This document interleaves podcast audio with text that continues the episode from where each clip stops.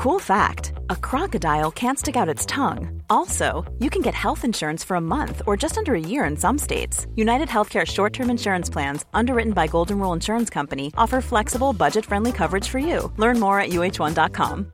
Everyone knows therapy is great for solving problems, but getting therapy has its own problems too, like finding the right therapist, fitting into their schedule, and of course, the cost. Well, BetterHelp can solve those problems. It's totally online and built around your schedule. It's surprisingly affordable too. Connect with a credentialed therapist by phone, video, or online chat, all from the comfort of your home. Visit betterhelp.com to learn more and save 10% on your first month. That's BetterHelp H E L P.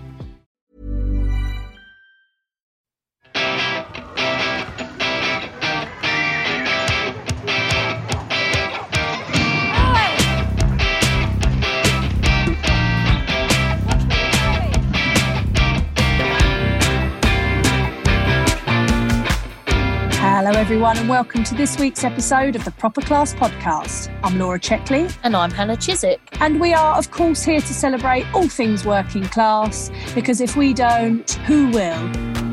Who will, who bloody will? Tra la la la la, no bastard will. Oh my God. Love Christmas. Is your tree up yet? No, but don't worry, I've got a full day put aside for it this week. My, my tree went up at the weekend. We had Christmas movies on, Bailey's hot chocolate on the go. Lovely, mate. Lovely. I can't wait to. Me, me and you need a little festive amaretto before too long. We do indeed. Anyway, back to the matter in hand. As always, we are sitting down with a working class hero to celebrate their life and achievements and discuss just how they got to where they are today. So, on that note, who are we celebrating this week, Law? Oh, well, you're all in for a right old treat today because not only is this week's guest a brilliant actor, he's also a top, top bloke who I'm lucky enough to call a mate. You might know him best for playing Neil in the multi award winning hit comedy show, The Inbetweeners. It was such a hit that they subsequently went on to do two films. I'll never forget that robot dancing moment and that turd shooting down the slide. Iconic. He does it all TV, theatre, film, and he's even turned his hand to a bit of directing on the award winning short film Hooves of Clay. He was also the voice of Scoop in the 2015 reboot of Bob the Builder. Oh, somebody's been on Wikipedia. He's starred in a very English scandal, Keeping Rosie, Big Bad World, Him and Her, The Bill, World on Fire, and he did a cracking portrayal of Private Pike in the remake of Dad's Army. Oh, Hannah, you seem to have left Edge of Heaven off that list, which was sadly not a hit show for the two of us, but our guest was lucky enough to star opposite me. So, Poor sod. Yeah. but most recently, our guest can be seen starring in The Great and ITV sitcom Kate and Koji. But out of all the things he has achieved, surely, surely his proudest moment has got to be scoring the winning penalty on Soccer Aid in 2018. Listeners, give it up for the insanely talented Blake Harrison. Hey. Oh, thank you. That's the best intro I've ever had. That was Really? incredible. I loved every minute of that. Oh, you are welcome. Was it your best moment scoring that goal? Oh, it's got to be up there, isn't it? Yeah. It's. I mean, that's. I mean, I have to say, I, I've never really been that good at football. To be honest, my brother's more the the footballer. And the funny thing was that I, I got him tickets to to come and watch it. And afterwards, he was like, "Yeah, I'm, I am really proud of you, but also I'm like, you've kind of lived out my dream, and I've spent my whole life." playing Sunday League or semi-pro, and like, and you, the the the uncoordinated older brother that I was running rings around from the age of about five, has just lived my dream and scored the penalty at Old Trafford. You've definitely lived Laura's dream there as well, Well, no, Laura? I was just going to say though, for anyone that didn't see it, uh, it was um, the winning penalty. So everything was was it like minutes left in the game, or was it a penalty shootout? I can't remember. No, it was, it was a penalty shootout, and it got into sudden death. And uh, yeah, I don't even know how I did it. Really, I'll tell you what probably helped is uh, Nick Byrne, who was the goalkeeper uh, for the World Eleven, is probably about five foot seven. so because he dove the right way. From Westlife. Yeah, yeah, he's he's pretty short. If he was as tall as I am, he probably would have saved it. But the fact that he's quite short meant it just nipped past him because he did go the right way. Um, when you stepped up in that moment, I was because obviously knowing you, I was so nervous for you because I know you'd said, "Oh, you know, I'm not the greatest player." I know that you're a massive fan. You're a Millwall fan, aren't you? Yeah. yeah, I am. Yeah, Yeah. Um, so when you stepped up, I just, I was like, oh no, oh no, because this is going to go one way or the other. And it was just a super moment. Like I was, I actually got up like I was watching England for real, like, screaming, top of my lungs. I did it! I did it! It's just, oh, I'm so I was so made up for you. It was such a great moment. It was. I didn't go to bed till about six a.m. I was absolutely buzzing the whole night. I couldn't get to sleep. It was brilliant.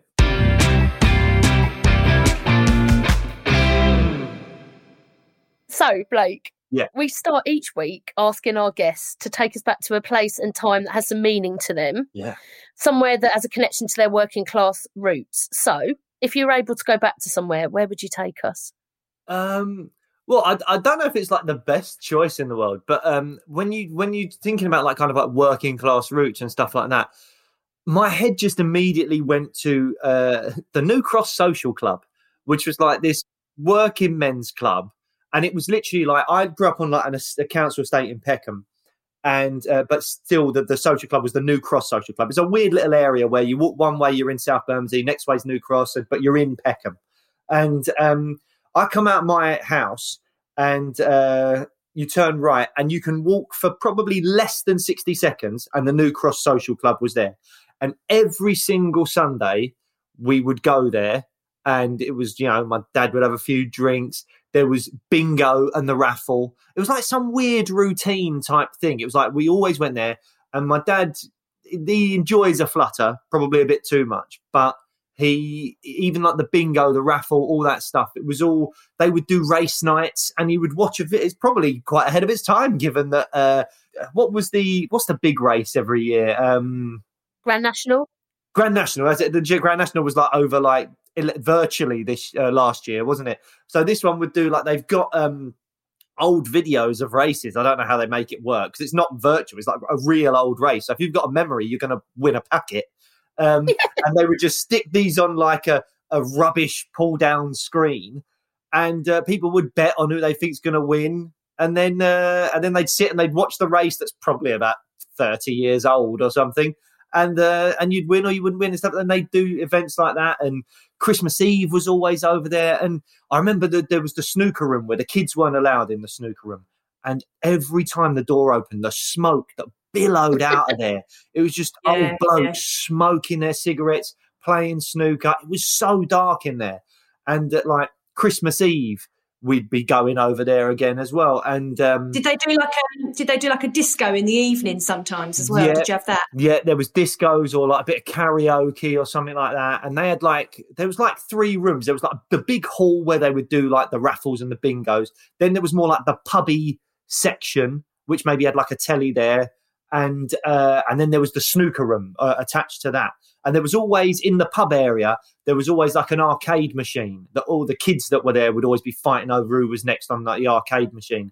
And I remember there was like Tyson Punch Out or like Double Dragon, which was like two Bruce Lee characters just going around screaming. Amazing. Proper old school arcade game. I can smell it from here. I can Yeah. just all of Yeah. that description was so brilliant. I can smell it because I grew up in you know all those sort of. We went to the cricket club, which is in Uxbridge, and it's just got this smell, but it's so comforting. I sometimes go back. Mm. It's a brilliant place to grow up. The characters, right? What is that? Why you picked it? What What made you pick that place today? I don't know. It just it felt like just it just felt like like the most working class thing. Yeah. and there was just a a weird happy routine to it. It didn't i mean i mean maybe my mum was sick of it i don't know but uh, I, I just felt like everyone was like that's what we do on a sunday.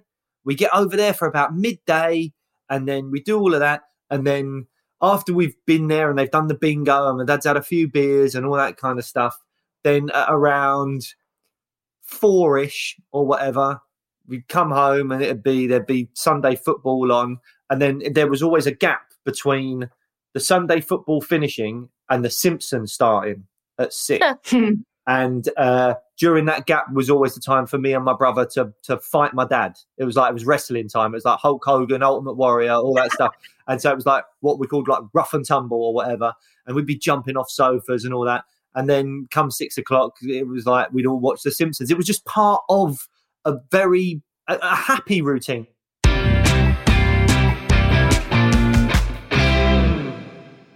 So uh, let's just take you back a bit then. Obviously, we're just touching on your childhood a little bit. Um, what was it like? Where did you grow up? Obviously, you're saying sort of that New Cross area. Was it Bermondsey? Did you say? Yeah, so so it's technically it's Peckham, and that's where the council estate was. But um, if again, if I walked five minutes in one direction, I'd be in like New Cross Gate, and if I walked five minutes in the other direction, it's technically South Bermondsey. So it was like a, a weird. Like I always used to say Peckham, but most of the kind of traditional Peckham like hangouts and uh, those kind of iconic spots. I didn't really hang out there or go there. I did spend more time in, in New Cross and Bermondsey, but technically we were SE15, so that that was Peckham. And did you go to school locally, or where was your school? Yeah, like primary school was local, and then I went to uh, Bacon's College, which is in Rotherhithe, so that was like a couple of buses away. Uh, which was a good school. I don't know if it still is. I assume it is, but uh, it was a good school at the time. But then I left when I was about 13 to go to the Brit School right. uh, because I, I knew what I wanted to do, you know. And, and that was going to be my next question. Like, how how was school for you? It was a real mixture. So, I mean, because I grew up in what is quite a tough area, you know, like now it's had a bit of a resurgence, but Peckham and, and yeah. New Cross and that around that time, not particularly nice areas at all and uh, you you would leave the house as like you know skinny little boy feeling a bit like you've got a target on your back and that someone could mug you at any moment. I did get mugged a couple of times and stuff like that, and uh, you know, and then at school, uh, probably probably found it hard to fit in because I always knew I wanted to act or you know to begin with i wanted to do musicals and stuff. So i'm this little boy in peckham that wants to sing and dance and stuff. It, it was never going to go down too well Yeah, but then when I got to the Brit School at 14, you realised everyone there has made a bit of a sacrifice. They've gone, I'm going to change mm. schools and go somewhere new. And uh, and because I want to do this, I, I already know at the age of 14 the kinds of areas I want to go in with my life. Like as a working class kid, how did you hear about this place? Which I, I went to Brit School as well, yeah. listeners. Um, but um, it's the only non-fee paying yes. performing arts yeah. uh, school around, isn't it? Yeah, which is hugely important. Um, how did you hear about it? Well, my my cousin was on a similar path to me, and whenever he went to like a kind of amdrammy, uh, you know, uh, performing arts type place, or like on a Saturday he went to like uh, little clubs and stuff like that that specialised in performing arts stuff. Um, my my mum would go, "Oh, well, Blake really wants to do that, so I'll send him as well." You know, and and he ended up going to the Brit School, and so I kind of followed in his footsteps quite a lot. And, and my cousin Stuart, who was quite a big inspiration to me when I was really young, because he was just so funny. Like we we loved a lot of the same. like we're big Jim Carrey fans, big uh, Lee Evans fans, all that kind of physical comedy. And he was just like the funniest guy I knew. I always loved hanging out. He was a couple of years older as well. And you know, you know when you have that person in your life and you're just like, oh, you, there's a little bit older, and you just think they're like the best. You just want to be them. That's kind of what Stuart was to me at a young age, you know. And uh, and so yeah, when he went to Brit School, I was like, oh well, that's I'm following that path. That's what I want to do. And it's only kind of, I suppose, a little bit after that that he was going down one route, and I chose to go down a slightly uh, different route and do more kind of straight acting rather than going into more musical based stuff. And so, was that how were your parents with that? Was there any resistance from them when you wanted to, you know, suddenly say, right, what I want to do is musical theatre or perform, or were they supportive? Um, my dad was a bit more reluctant. Um, I think he, uh, you know, is a much older generation of mm. uh, working class men, and uh, he, a was like he should get a proper job and do something serious, and B, I do think there was an element of him that was probably a bit like, oh well, if he does this stuff, he's he's going to be a bit, you know, oh I don't know, a bit bit gay or something like that. Like, and to him that was that was a negative. and uh, yeah. So I, but my mum was amazing. My mum always said, no, he wants to do this. I want to take him down this path if he if he wants to do it. And she would be the the person that I go. She is probably the reason I've got to, to to where I am in a lot of ways. She sacrificed a lot and and put up with a lot to to just for me to kind of do what I wanted to do really. And there was never any guarantees it would go well. There was no blueprint for it going well because no one in my family had done anything like this before. And so it was all just on kind of faith really. Yeah, yeah. Where did the musicals come from? How did you even know about musicals? What was was your mum listening to them, or were you watching them on telly, or how did you? I don't know. I mean, I guess I must have been. I, my mum took me to a theatre as a kid. But again, I think it was after I started showing an interest. There was these deals. Right. Somehow get these deals that was like you could for like twenty or thirty quid or whatever it is, go and have a two person meal at Garfunkel's. And then go and watch Martin Guerre at whatever thing it was. You know? that's what it was. And you know, and so you know, we would do that every few months. It'd be like, and it would just be me and mum because my little brother didn't give a shit. he wasn't interested, and my dad wasn't interested.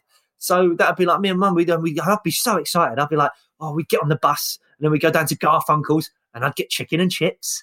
And uh, and then we'd uh, and then we go and watch whatever the music was. And then there was also like little panto things. I remember watching Shane Richie uh, do Peter Pan somewhere, and I think my aunt worked at the theatre in some capacity, maybe even like an usher or something. But she, she somehow made it so that in the interval, when Shane Richie comes out and goes, All right, I want some kids on stage and we're going to do this, I got to be one of the kids. and I think I'd already seen him in Grease playing Danny or something like that. yeah. But I thought, he, again, really funny, really great. I really, and I was, I was probably only about eight or something like that. And, uh, yeah, so I, I just always had that thing, and my mum was just really responsive to it in a brilliant way. She was just like, "Oh, he's showing an interest in it. Let's let's go for it." And and it didn't stop there. You know, she she would try and take us to all sorts of classes and stuff, but that was just the only thing that that stuck.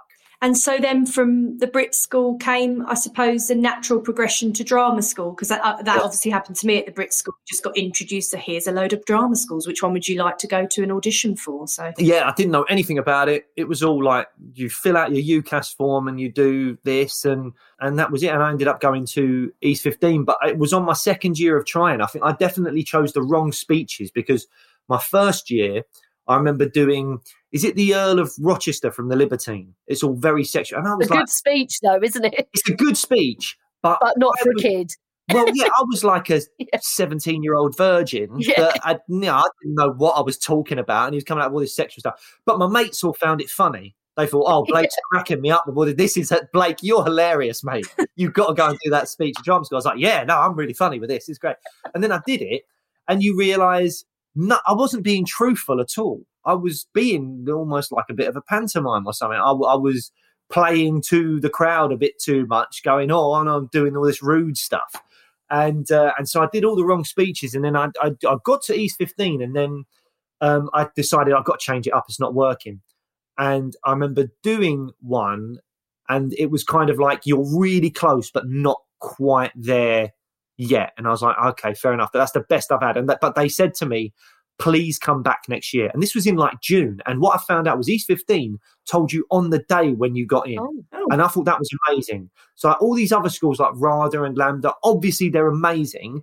But for someone in my position, it was like you got to pay 30 quid, go and audition. You might do one scene and then they've gone, thanks very much, you're not good enough. You're like, that's not Mm. fair. I've paid 30 quid for this. This is a conversation Hannah and I talk about a lot, actually, with the, the entry uh, price just to audition at a drama Yeah. school. Um, I, I think it's it's t- it's very tricky, isn't it? It's a lot of money, and if you're a working class kid and your family hasn't got a lot of money, who's got 35, 40, I don't know, it's like 50 quid now, is it? It's probably way more than what we paid when we auditioned. And then that's giving you sort of one shot, at it, isn't it? One shot, because I can only, I've only got 50 quid, or my parents can only afford one shot. And also, you're in London. Imagine, you know, you've got to come from Manchester and then you've got to pay a train fare on top of all of that. It's so, it just precludes so many people from even trying, doesn't it? It's just not possible.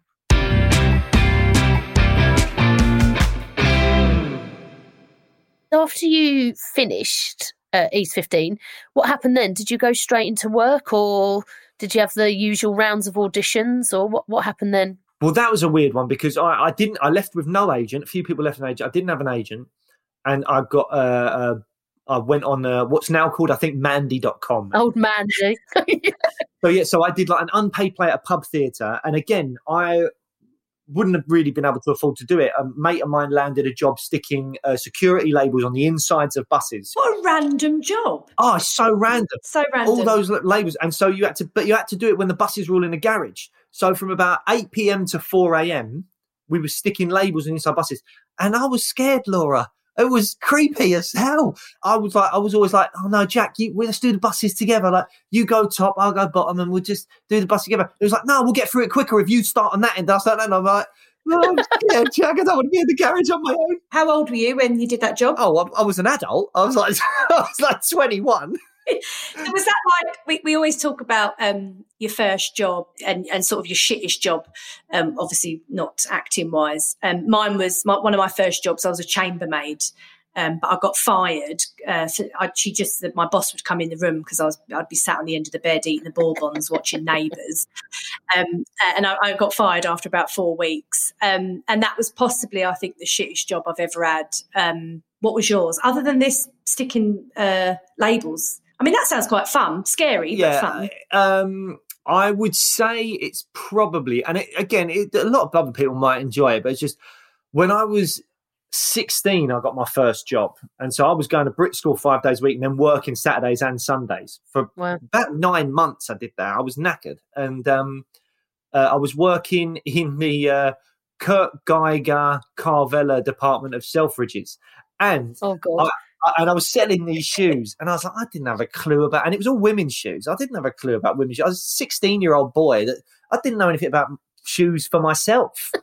Then these really posh, rich um, women would come in, and, they, and, from all over the world as well. The, the, Italians, French, you know, Americans would just like come in and want to be like really kind of pampered, and they had all these rules of like, so you bring the shoe that they've asked for, you also bring it in a size either side, just in case. Then you also bring an alternative shoe, and you bring the shoe that they wanted, but in an alternative color.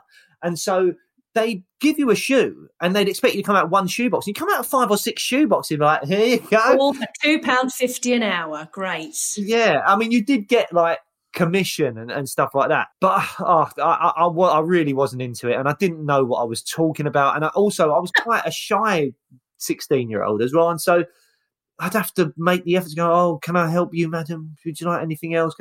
And, you know, I, these women were quite they seemed powerful in a weird way. They they had money. Yeah. They knew what they wanted. They were in Selfridge's Kurt Geiger department looking for shoes that were pretty expensive.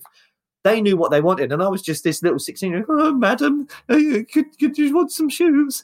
And uh, yeah, it was it was awful. I hated it. You were saying obviously that you worked on a Saturday and Sunday when you were at the Brit mm. school. Mm. Um, is that something that was just instilled in you growing up? Like your mum and dad said, right now, you know, you're 16, 17, get a uh, Saturday uh, job, get a Sunday. Or was it because you were aware that you grew up with not so much money, you just wanted to earn money? What was. I, I wanted a TV. I really wanted a TV for my bedroom. And that's the first thing I bought with my first paycheck. I had a, a fir- I had like, I don't know if it was 28 or 32 inch widescreen TV, but I'm talking the round screens.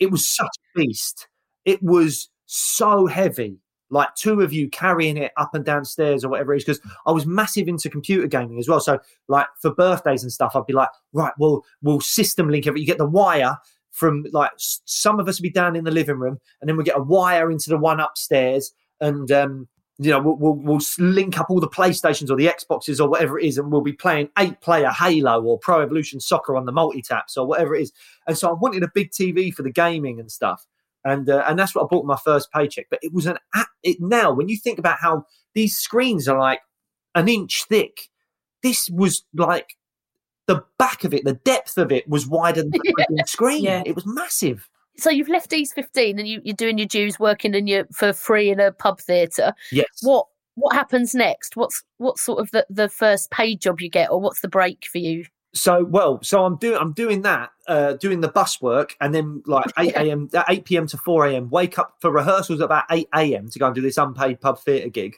uh which was not very good. And uh let's be honest. Um and then um when we start doing the actual performances i can't do the buses anymore because it's night work. Sure. Um and so i end up thinking oh, i need to do something.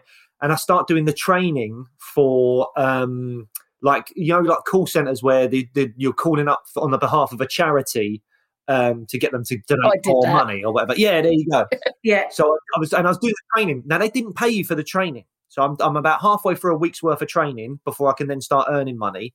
And I get a phone call from Spotlight because Spotlight was my agent at the time. Said we want you to. Uh, there's auditions for this sitcom called Baggy Trousers.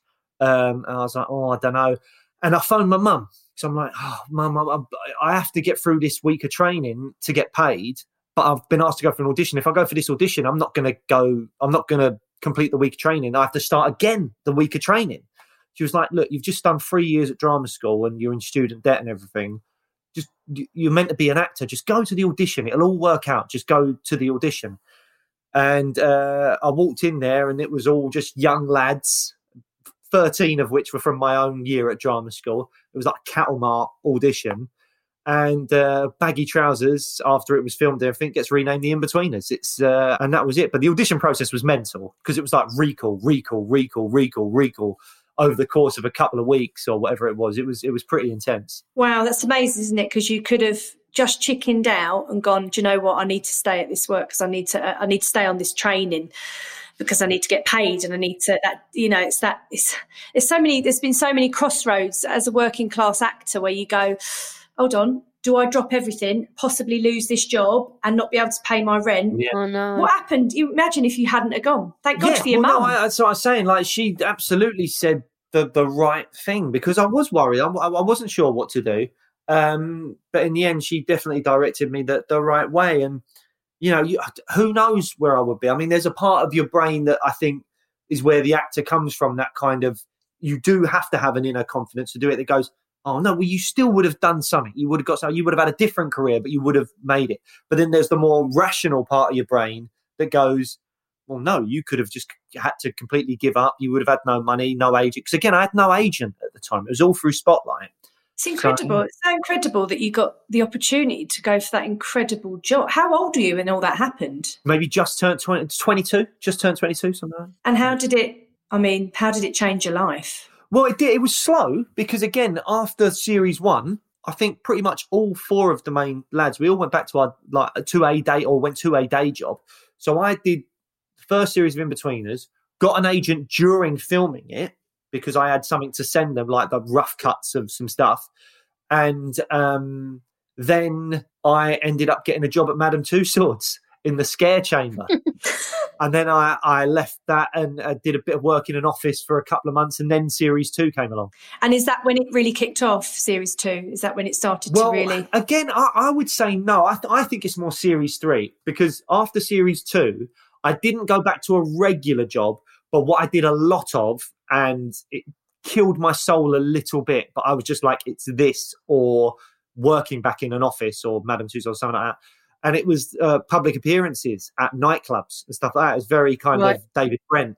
Uh, and it was, uh, you know, I'd, I'd go to a nightclub, you'd sign stuff for people, you'd get on the stage. Uh, you know, at the time, the Inbetweeners wasn't big, but it was kind of culty, it was- especially with like students and stuff like that. So the first series was the only series that had actually aired at that point. Yeah. And so, yeah, so I was doing these nights and it was decent money for like an hour or two's work.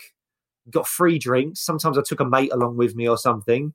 and, uh, and I was like, oh, this is all right. It's better than working in the office or something. Oh my God, 100%. Yeah. So it's the third series where it like really everything changed from that. Do you feel like that was the big Yeah, shift? we, well, we got a big pay bump for the third series, which massively helped because, like, first series and second series, we were optioned on the first series for the second series, and we got a tiny little increase, and which meant that you know after those series, I did have to find other employment quite quickly.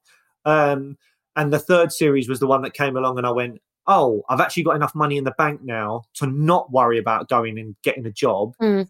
I I can just try for acting work. And obviously, because the series had been doing so well by that point, the acting jobs were, or at least auditions, were coming in. Did you find that transition difficult though, Blake? I know, like, it's a funny moment, isn't it, in a career, especially being, I think, working class, where you go, right, do I step off here a little bit? Can I, can I, because there's always that need all the time for me anyway. I've got to keep earning, I've got to keep earning, I've got to stay busy, I've got to stay busy. And it's just that sort of work ethic to go, do I stop now and just trust that the acting is an actual job? Um, do you know what I mean? I don't know. I, I mean, I, I, I, what I thought you were going to say is talking about kind of like not just accepting every job that comes in Yeah. or something like that. Because that I think is a real big one. And that I think is a big difference between young actors starting out that have got money can have a say on where their career goes and what they want their career Mhm. to be.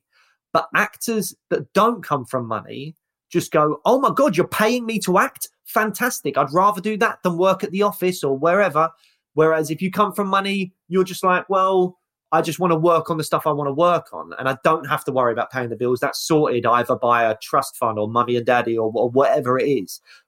But you know, if you, if you if you don't come from that kind of privileged background, then you have to just take whatever comes along for a long period of time, and that can have, unfortunately, long lasting effects on your career Yeah. because Mm. you might do a couple of jobs that do well.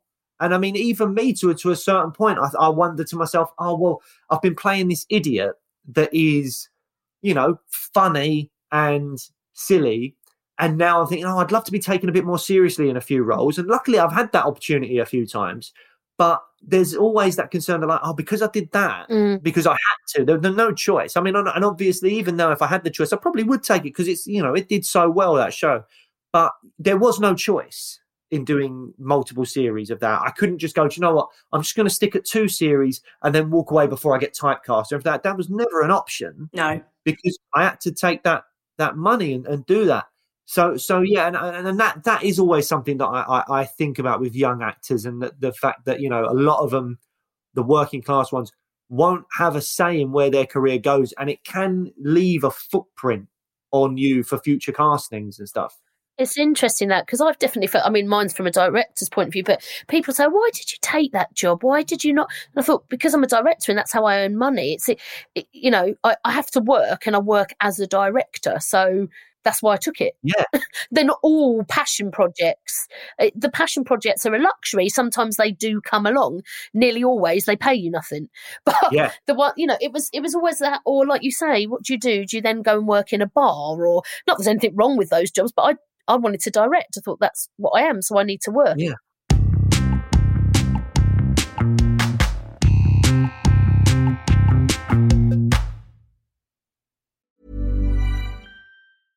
Hiring for your small business? If you're not looking for professionals on LinkedIn, you're looking in the wrong place. That's like looking for your car keys in a fish tank. LinkedIn helps you hire professionals you can't find anywhere else, even those who aren't actively searching for a new job but might be open to the perfect role. In a given month, over 70% of LinkedIn users don't even visit other leading job sites. So start looking in the right place. With LinkedIn, you can hire professionals like a professional. Post your free job on linkedin.com/people slash people today. Everyone knows therapy is great for solving problems, but getting therapy has its own problems too, like finding the right therapist, fitting into their schedule, and of course, the cost. Well, BetterHelp can solve those problems. It's totally online and built around your schedule. It's surprisingly affordable too. Connect with a credentialed therapist by phone, video, or online chat, all from the comfort of your home. Visit betterhelp.com to learn more and save 10% on your first month. That's BetterHelp H E L P. Wow. Nice. Yeah. What you're hearing are the sounds of people everywhere putting on Bombas socks, underwear, and t-shirts made from absurdly soft materials that feel like plush clouds. Yeah, that plush. And the best part? For every item you purchase, Bombas donates another to someone facing homelessness. Bombas. Big comfort for everyone. Go to bombas.com slash ACAST and use code ACAST for 20% off your first purchase. That's bombas.com slash ACAST. Code ACAST. Burrow is a furniture company known for timeless design and thoughtful construction and free shipping, and that extends to their outdoor collection. Their outdoor furniture is built to withstand the elements, featuring rust-proof stainless steel hardware, weather-ready teak, and quick-dry foam cushions. For Memorial Day, get 15% off your Burrow purchase at burrow.com slash ACAST and up to 25% off outdoor.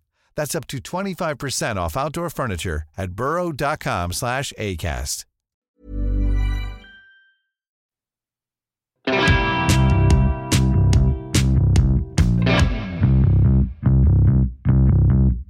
So obviously, you then become well known. It has huge success. And how did your family deal with that? How did they deal with you suddenly having this kind of fame? I suppose. Um, well, yeah, I mean, they've never. I mean, there was a few requests of like, oh, uh, you know, like my dad worked um, as a driver for government car service, and there'd be people in the driver's room that he'd be like, oh yeah, that's my boy in that or whatever. They'd be like, "Oh, can they get me an autograph? We're going to do this or whatever." So you start getting like a few requests for things and stuff. But generally speaking, I, I don't. I think they were just proud. It didn't change. But I mean, one of the things I always go back to, which is, uh, I mean, it was very early on, but like when I got the call to to get the part in the Inbetweeners, I was playing Pro Evolution Soccer with my brother, and I get the phone call, and uh, the casting director phones me direct, obviously because I've got no agent, and she's like, "I just wanted to say, congratulations, you've you've got the part, blah blah blah," and I was like, "Oh, brilliant! Thank you so much. That's amazing. Thank you, thank you." And put down the phone, and he turns around to me and goes, "Do you get that part then?" I went, "Yeah, yeah, I've got the part." He went, brilliant. Can we carry on with the Master League now? Yeah. And he just like starts playing Pro Evolution. So I'm like, yeah, fair enough. You would not change that for the world, would you? Like, No, I mean, even my oh, I tell you that what- there was so there was one time during the filming of the first series where uh, my mum, I was going back to my mum's for the weekend. I don't know if it was like a, a birthday or something like that. I can't remember. And uh, I was speaking to her whilst I was on set, and she was like, um, "Oh, so do, do you need me to come and pick you up? Then do you want me to come and pick you up?" I was like, "Mum, they they provide cars. I get I get I get dropped off to wherever I want to go." She was like, "Oh, he gets dropped off wherever he wants to go." oh, get you. yeah, she was all like that. And then um, when I did get dropped off, she had put a star on the door, laid out this little paper red carpet that she made, and we live on an estate. Like everyone can see your house and your like masonette, whatever. And I was like, oh my god! And I walked up, and there was a couple of young lads from the estate that like I knew, and I walked up to the house, and, and they looked at me, and they were like, "Is it your birthday or something?" And I was like, "No, my mum's just being a dick." and, and so I Oh, was that's so sweet. so embarrassed. I was like, I couldn't believe she did it, but she thought it was so funny to do. I think that was funny, to be fair. yeah, no, she done me. Um, but yeah, but like, like stuff like that. So you told us like obviously quite a lot about your own childhood and stuff growing up, but obviously you're a dad yourself now. Yeah, How does your kids' childhood differ from yours? massively, probably. Um, I mean, I still think because my wife is, you know, from a working class background as well. She grew up in in Dunstable, uh, I'm in Bedfordshire, and uh, like uh, her grandparents on all sides Irish, so they've dealt with a lot of that coming over here as well, and uh, that's kind of I think seep down through the generations as well, and they see themselves very much as and they are working class, and so I think both of us have got quite a a thrifty mentality. I, I, I guess we're not like big spenders or anything because you're always thinking, well, we don't know when that money's going to run out or when the jobs will run out or anything like that. Yeah. You know, we've got a very good mentality for being self-employed, and uh, so I, I- I think you know, the kids have got the right level of. Um, I don't know if I want to say like like a certain amount of accountability. I mean, they're only seven and three, so there's only so much you can do. But my daughter is aware that she has a privilege. Like she lives in she she lives in like a four bedroom house. Her and her brother have their own bedrooms. Like me and my brother shared a bedroom until I left at nineteen. So Mhm. and and and we've made them aware of the fact that you know they they live in a nice house. They go to a really nice school. Um, they get to have nice things. They've got a nice big garden to run around in and play in and all that kind of stuff. So we make them very aware of those things in a really lovely way, not not like you know we're not like punishing them for being you know better off than we were or anything. Yeah. They they have a lot, but I think that I think they're particularly my daughter is Yeah. aware that she has a lot, and she's got a beautiful heart. She's very emotionally intelligent for her age, and she even will come out with things like she's asked me about what I. They love asking me what I did as a kid, and uh, um, when we get onto the subject of what you had and what it was like and all this stuff, she's she can then kind of say that back to me a little bit in, in other conversations where she goes, Oh, well, we're lucky because we have this, and other people don't have that, do they, Daddy? And all this kind of stuff. And so it's it's working, and and and I'm I'm proud of that as well that we've instilled that in her. Yeah, because you know, like I'm sat in, I'm actually sat in a flat, um, which I own. Brilliant. I worked very hard for. Finally, I bought last year. Finally, um, and it's it's just talking about being working class. Really thinking about it. We, us, I suppose, on this call, don't really lead a working class life anymore. No. Um, we we all work. Uh, I work as an actor. Hannah works as our director. You work as an actor. Um, we're doing what we want to do, and we're getting paid well. And we live a certain. Mm. I, I, I don't. Yeah, it's not a working class life. So, do you still consider yourself working class, even though I suppose now we're not really leading that working class life? Because I still feel very, very connected Mm. to my working class roots. It's I, I gravitate towards other working class actors and friends, and I, I, I do. It's just in me. How, how do you feel about that? I think I feel very similarly. I think it would be wrong of me to try and claim being working class in my adult life in terms of dealing with the difficulties of it. Um, Yeah. Especially given the pandemic. Like the pandemic's hit. I've had Mm. two jobs postponed recently. It has sucked. Um, but being in the situation that I am and being the mentality that I've got, we've got enough in the bank for me to go, if this is a bit of a write off of a year, we're not clambering and panicking or anything like that. Like we're going to be okay. Whereas there's lots of people that, you know, if they've lost jobs or anything like that, they're immediately signing on or really struggling or anything like that. But having said that, I definitely do consider my my I don't know what you call it, like you your innards, your your soul, Yeah. if you want to say I'm not a religious guy, but says something in you is like that that is working class because the the things that you deal with in your upbringing, they don't leave. They they leave that imprint on you that you can't ditch, or I would find it very difficult to ditch, and wouldn't necessarily want to either.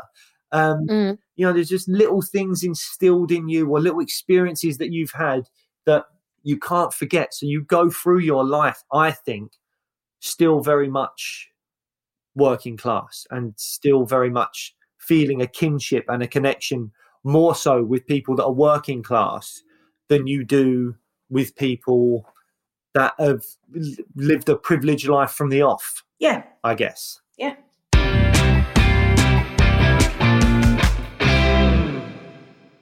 One of the reasons we really wanted to do this podcast, I think, is that there's a lot of assumptions that people make about you if you're working class, if you speak a certain way, if you come from a certain place. And do you still find that? Do you ever do you ever get that where you think, oh, people make assumptions about you? Maybe, maybe. I find it hard to differentiate now whether it's because of being working class or if it's because I've played, you know, a, a, a working class idiot. Right. Yeah. People know you've done. So if people treat me in a way that I feel like is is based in uh, kind of class stereotype or something like that, I I don't always immediately go to oh that's because I'm working class. I might be more inclined to go to oh they think I'm this character that I'm definitely not, and Yeah. I now have to actually maintain a conversation with you just to prove that I'm not that guy because the Right. because he is a, a working class archetype in a way like that that kind of idiot lad i mean he's a he's a lovely kind of sensitive guy in a way he's not he doesn't mean anyone any harm but he's just such a moron and uh and because i and, and and even maybe i maybe i've made a rod for my own back in some ways because i definitely accentuate some working class elements of myself for that role Yeah, Yes. I, I would argue that my voice isn't identical to what I would do with Neil or anything like that. yeah, And so, in a way, you think, oh, have I made a rod for my own back here? Because I have lent on certain stereotypes myself, I guess, in a way.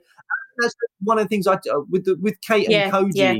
That was something we wanted to. do. We wanted to keep a character working class, but make him very intelligent, make him well read, Yeah. make him, you know, um, just a very socially compassionate guy uh, into the news. You know, It's interesting. It's interesting though that that discussion was had, wasn't it? To go, let's make a conscious effort to make this, you know, Cockney speaking person. Um, let's give them brains. You know, it's, it's it's a that's a conversation in itself, Yeah. isn't it? That people are making a conscious effort to go. Oh, look, you see, you know, you you can speak like that and, and still have a brain cell. Hundred percent, and that and that was Andy Hamilton uh, uh, was was the guy that, that said it to me. He's one of the writers of, of Kate and Koji. He was like, we were re- we really wanted to make a conscious effort, as you say, to create the most intelligent guy in the room Mm. is, is a working class guy, and that's not the obvious uh, stereotypes that you think of when you think of our country and, and who, who's the most intelligent guy in the room. It's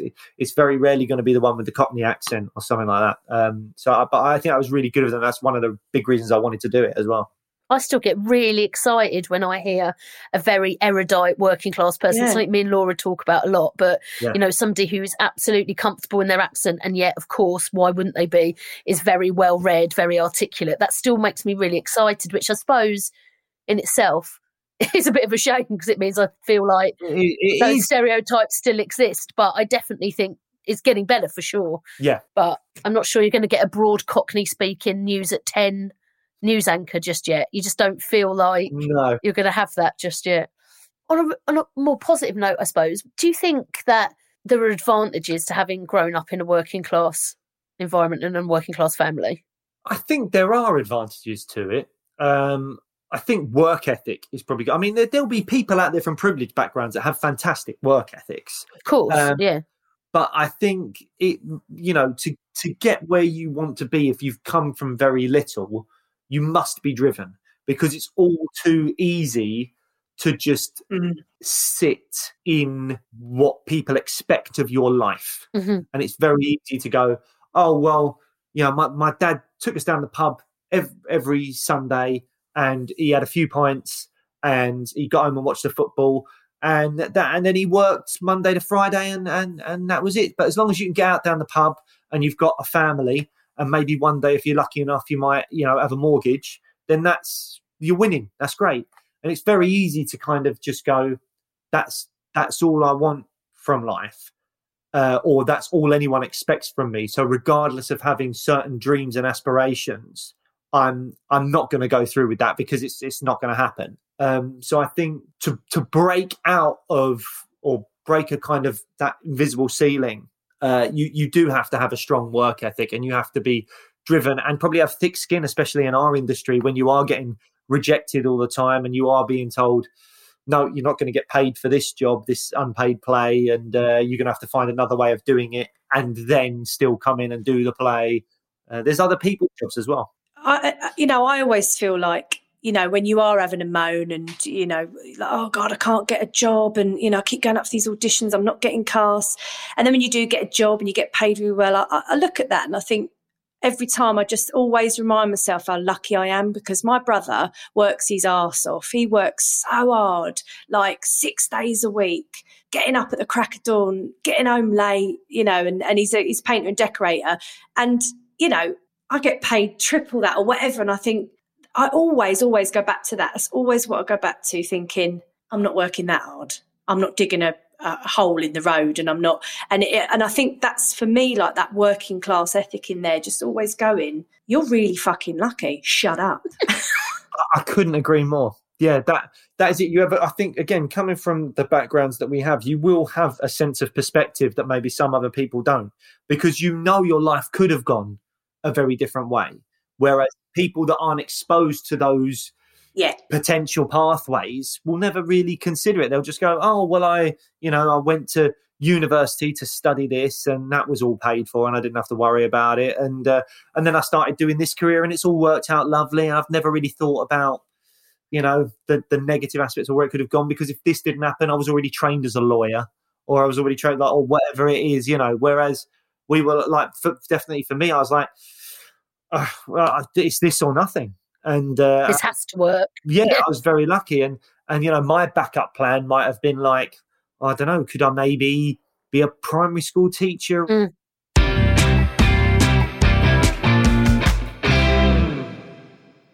Right. So, listen, we're coming to the end, sadly, of our celebration of you, Blake. But before we finish up, we always ask our guests to think of an unsung hero that they would like to celebrate today. So, Blake, who would you like to celebrate? Um, I think I would have to say my mum because, as I said earlier, she you know without her, I probably wouldn't be where I was. She put in a lot of time and effort every Saturday, taking us to like little like drama clubs and stuff like that, and uh, and she always made the effort to to just try her best. And she knew nothing about the industry. Uh, she had no one to really turn to and, and ask too many questions about it. She just learnt what she could as she went and and hoped the best for me. And and without her, not only putting the money in to, to those classes as well, but also the time and the effort and the driving and the um, you know listening to me sing a song and helping me out and all that kind of stuff. Like if it, if it wasn't for her doing all those things, I I have no idea where I would be. Well, you certainly wouldn't have been at that baggy trousers audition if it weren't That's for your mum, true. that's for sure. What's your mum's name? Dawn, Oh, so we're going to celebrate Dawn today, as well as as well as you, Blake. thanks very much. Oh, Blake, thanks so much. That's been absolutely brilliant. It's been so great chatting to you. Uh, thanks for having me. It's been a pleasure. Thanks, guys. Thank you so much. Yeah, Take thanks, care. mate. All the best, guys.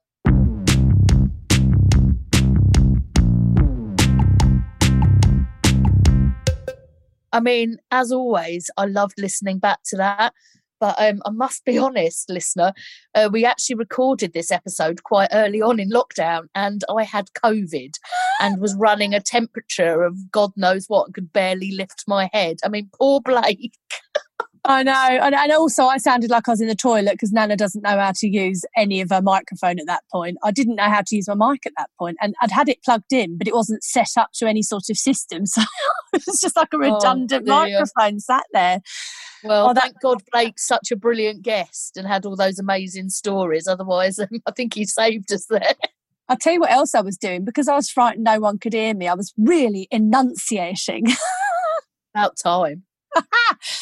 Oh no, it was really great, and I think it was so interesting to see just how instrumental his mum was in his journey. Like all those little decisions along the way. You know, when he wasn't going to go to the what was the in between betweeners audition because of the you know worried about not getting his office training done so he wouldn't get paid you know she she was instrumental in that she took him to the theatre for the first time and she encouraged him and you know I, I had the same with my parents and i always worry for the kids out there that don't have the same you know so i just yeah it was his mum's great isn't she And also, she obviously stopped along the way to still manage to take the piss out of him as well. So she's my kind of woman. yeah that was a great chat. Well we'll see you um, in a couple of weeks with our final guest of the season. Did i just say season? I hate myself for saying season. Who am i? Jesus, you've been watching too much Netflix, mate, in lockdown. Uh, we will see you in a couple of weeks with an amazing final guest of the series. Thanks for listening. bye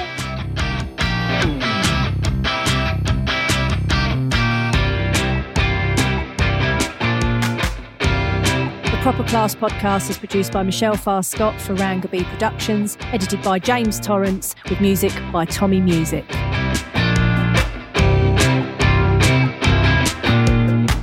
Thank you so much for downloading the Proper Class podcast. But we just wondered if we could ask a little favour of you and talk you into hitting the old subscribe button. I mean, I've no idea where that is, but I'm sure you'll figure it out. That way, you'll never miss out on any of our up and coming amazing guests. Also, not going to lie, it does make us look quite popular. And then if you're feeling really lovely and you can be asked, go ahead and pop a little review up for us. It does go a long way and it absolutely means the world to us. But only if the review is nice, yeah? I mean, keep it classy. Planning for your next trip? Elevate your travel style with Quince. Quince has all the jet setting essentials you'll want for your next getaway, like European linen, premium luggage options, buttery soft Italian leather bags, and so much more. And is all priced at 50 to 80% less than similar brands. Plus, Quince only works with factories that use safe and ethical manufacturing practices. Pack your bags with high-quality essentials you'll be wearing for vacations to come with Quince. Go to quince.com slash pack for free shipping and 365-day returns. Planning for your next trip? Elevate your travel style with Quince. Quince has all the jet-setting essentials you'll want for your next getaway, like European linen, premium luggage options, buttery soft Italian leather bags, and so much more. And is all priced at 50 to 80% less than similar brands. Plus, Quince only works with factories that use safe and ethical manufacturing practices. Pack your bags with high-quality essentials you'll be wearing for vacations to come with Quince. Go to quince.com slash pack for free shipping and 365-day returns.